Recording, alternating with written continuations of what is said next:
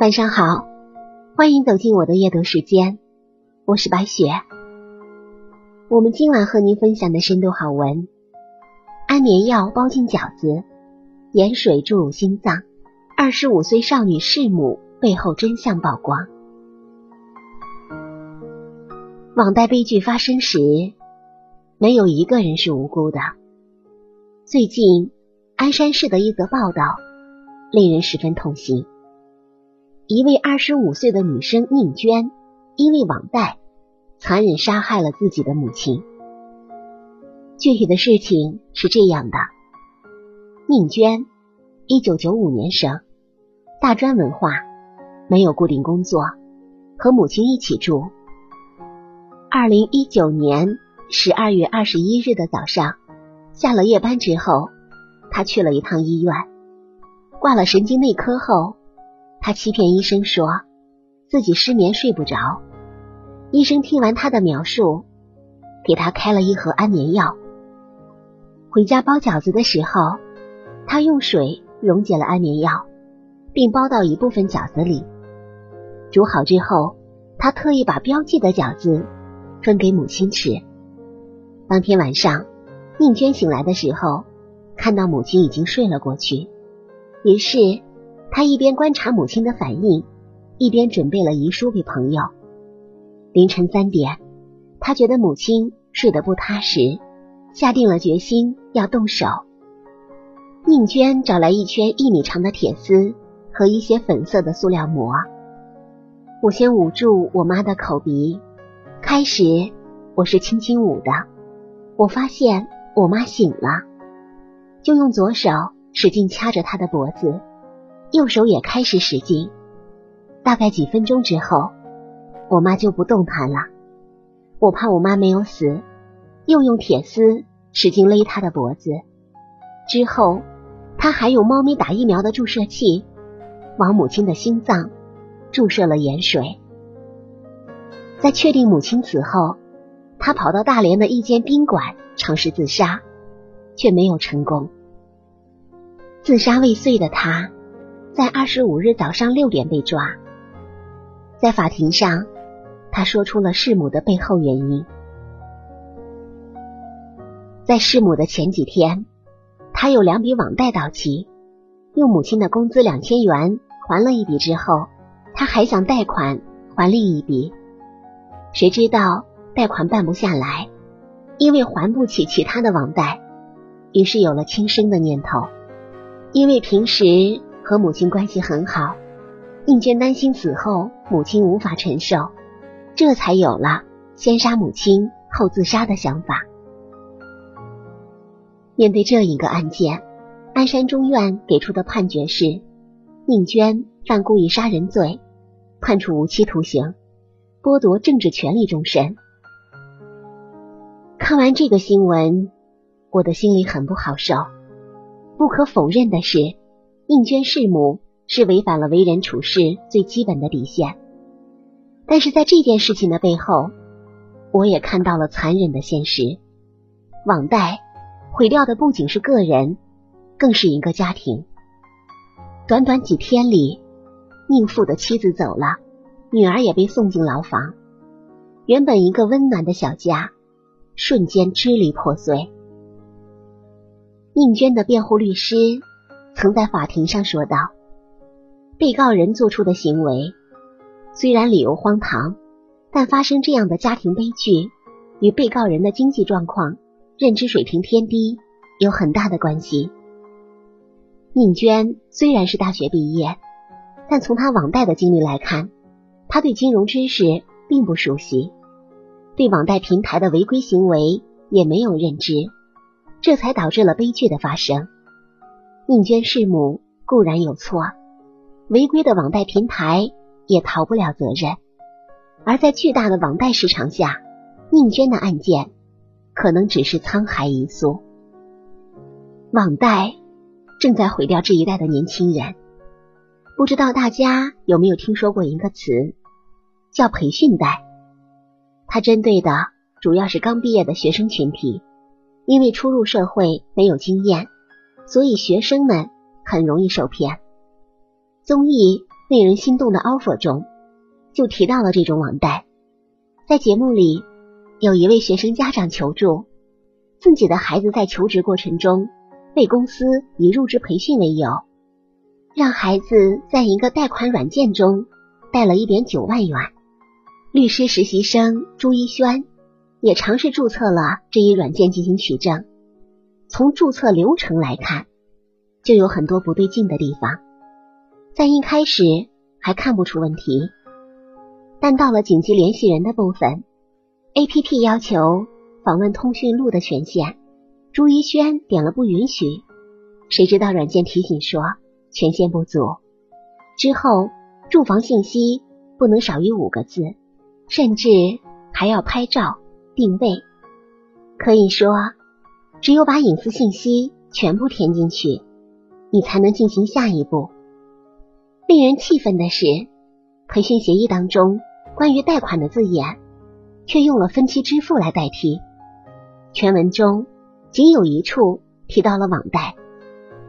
等到你发现的时候，你可能已经是受害者了。耍这种心眼。明摆着就是欺负学生法律意识的薄弱，也没有社会经验，在培训贷面前，学生只能乖乖的做待宰的羔羊，细思极恐。而现实当中，这种网贷陷阱真的不少见。济南大学生刘磊在求职的时候，就曾被公司以培训为由，让其从网贷平台分期贷款两万三千八百元作为培训费。等到刘磊察觉到不对劲，要求解除贷款时，却遭到拒绝，甚至被培训机构以违反学校管理制度为由索赔两万三千八百元。即便学生决定维权，厚脸皮的培训机构也可以这样说：合同是学生自愿签的，不满意可以去法院起诉。我们想想都知道，这种官司打起来耗时耗力还耗钱。根本对学生不利，不仅仅是学生，成年人深陷网贷陷阱的案例也是有不少的。我看过一个很典型的案例，杭州的陈女士月薪两千五百元，却花了六十万做美容。事情是这样的，陈女士一直是一家美容院的老主顾，时间长达七年，但她做的基本都是正常的面部护理。直到二零一八年，他因为身体原因做了手术，再次来到店里，发现消费完全变了味。一进门，有四五个人对着他嘘寒问暖，对他各种忽悠和推荐。陈女士耳根子软，受不了劝说，就同意做了乱七八糟的项目，而且这些项目价格都不菲，动辄上千上万。服务员知道。他没有能力消费，还热情介绍让他办信用卡、用贷款软件，还让陈女士不要把这些告诉家里人。后来面对五十万的贷款和每个月一万多的利息，她实在被压得喘不过气来，不得不把事情告诉了丈夫。丈夫得知后直接哭了起来，五十万实在还不起呀。这件事儿经过舆论的传播，马上引起了杭州监督管理所的注意。然而，面对主管部门的调查，美容院却刻意回避，没有认真沟通的意思，要么假装在接电话，要么给出的消费信息不完整。虽然市场监管部门仍在调查，但仍看得出陈女士的维权之路十分坎坷。有人认为，只有傻子才容易上当受骗。如果你这么认为，现实分分钟的就会打你的脸。成都某公立医院的女护士深陷网贷无法自拔，欠了四十万的网贷，母亲帮忙还清贷款之后，将其赶出了家门。我老了，再也没有能力帮她改正，只有让她走，看到社会上能不能改正。哈尔滨的研究生小山在网聊中认识了一名女网友，在视频中露出裸体之后，被对方威胁勒索，随后在其引导下网贷筹款。南京二幺幺大学毕业的学生许阳，风华正茂的年纪，却因为频繁的网贷没能还清，从二十八楼的高处跳了下去。你以为这些年轻人都是高学历、高文化，应该不会被骗，可实际上，他们也是网贷公司的猎物之一。北京一个科技公司的一则报告显示，国内网贷公司。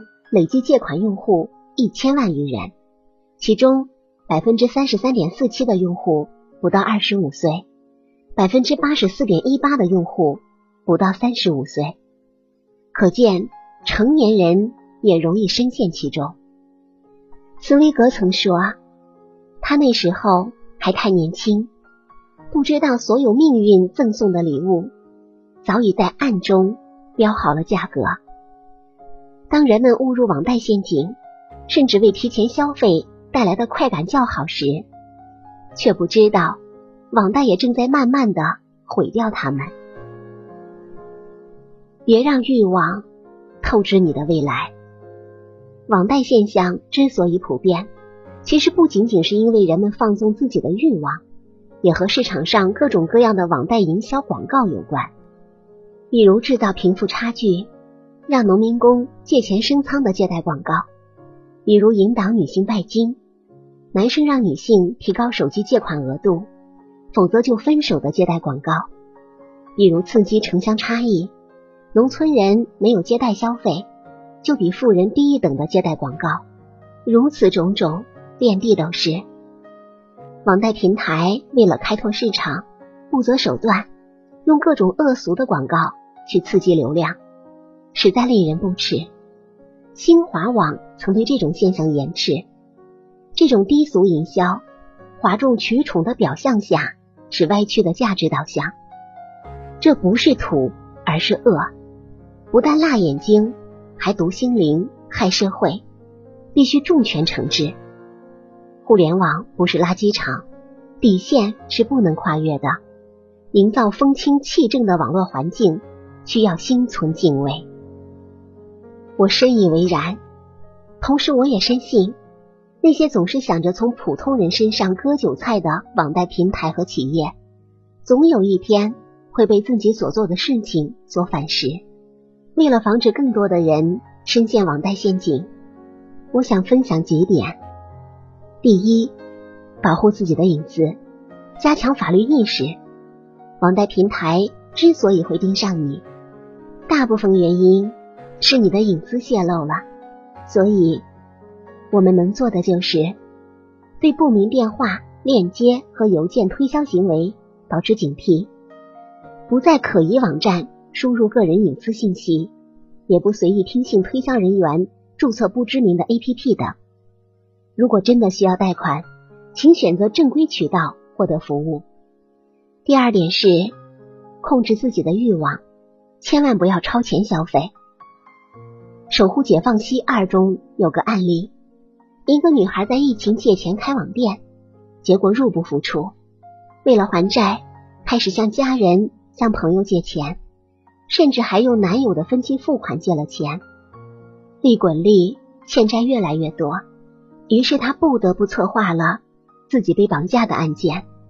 等到真相暴露，她被警方做出了刑拘五天的处罚。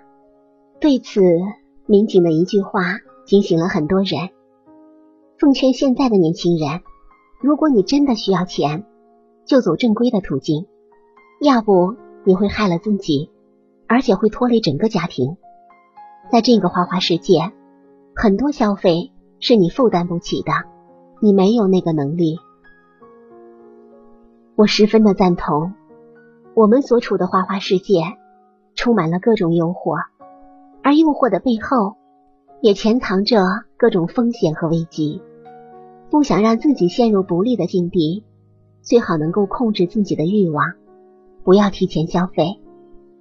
同时，我也希望市场监管在严打非法网贷的同时，相关部门也能制约网贷恶俗的广告，避免更多的年轻人和老年人被诱导欺骗，甚至为此付出生命的代价。